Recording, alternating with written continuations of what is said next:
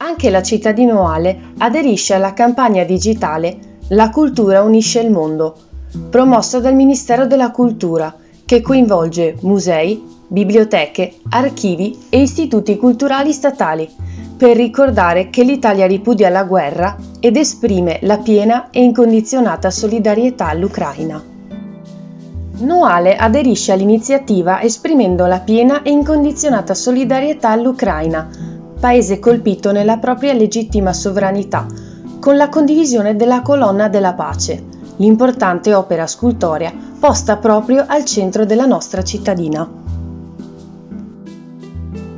Sono Serena Vallotto e in questo podcast vi racconterò la colonna della pace, l'opera scultorea realizzata dall'artista Paolo Pino Veneziano nel 1549, come ricorda un'iscrizione presente sulla colonna stessa.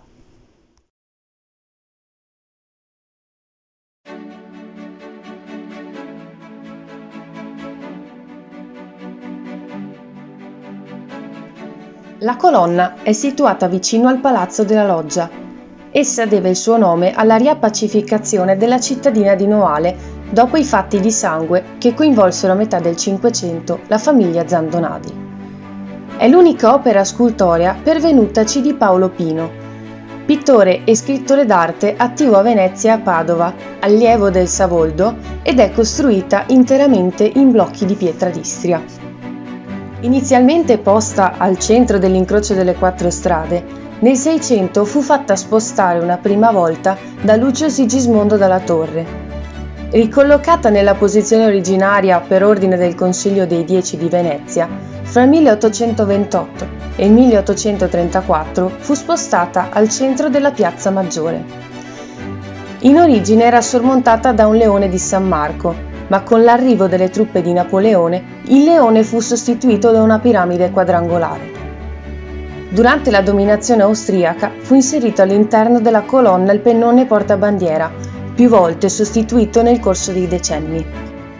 Questa si allontana dalle colonne commemorative romane e dai contemporanei cippi di piazza, per assumere come riferimento uno dei tanti candelabri eburnei, di origine classica, che all'epoca attiravano l'attenzione di antiquari e collezionisti.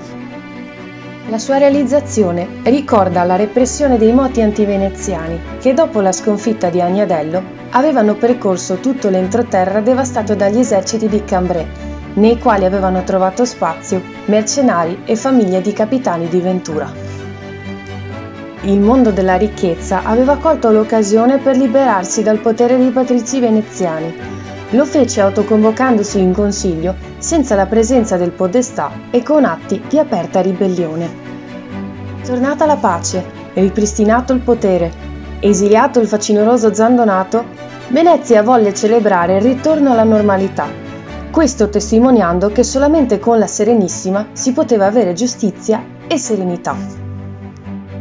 La decorazione è divisa in quattro registri, in basso, ripetuti trofei d'arme con raffigurati un elmo e uno scudo con spade e frecce incrociate ricordano la violenza dei fatti avvenuti, ma il loro essere incrociati ad immobili ne annuncia già la fine, dichiarata nel secondo registro in cui si dipanano festoni vegetali e nastri. La particolare fattura di fiocchi e festoni si ritrova nella decorazione pittorica della stufetta di Papa Clemente VII in Castel Sant'Angelo. Più in alto, l'euforia immediata per il ritorno della pace lascia spazio alla riflessione su quanto accaduto, con leoni in volo. Sono presenti inoltre due tabelle. Una riporta la firma di Paolo Pino, Paulus Pino Inv 1549. L'altra minacciosamente ricorda Vivorum cruenta dissidia, iuste punita et qualia iam, iam videtis, insignia erxere, ovvero le sanguinose discordie degli uomini, giustamente punite, sono cessate e hanno portato all'elezione del segno che ora vedete.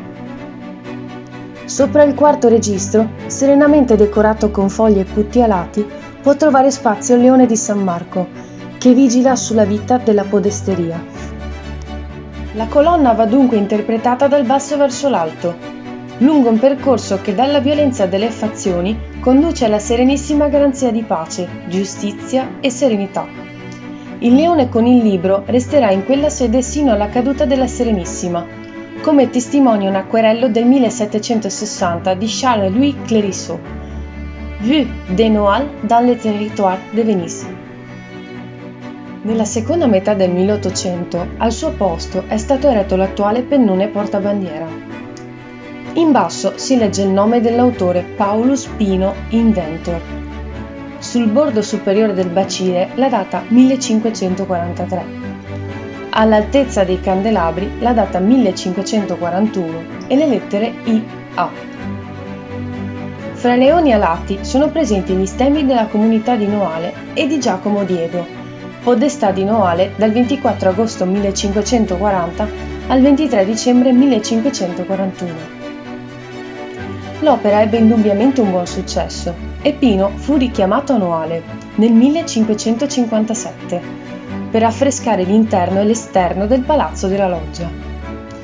Il palazzo, ritratto da Clérisseau ma senza affreschi, fu distrutto nel 1848 e ricostruito. La colonna della pace, storia di un monumento, è un podcast cittadino Ale, ispirato dall'iniziativa La cultura unisce il mondo, promossa dal Ministero della Cultura.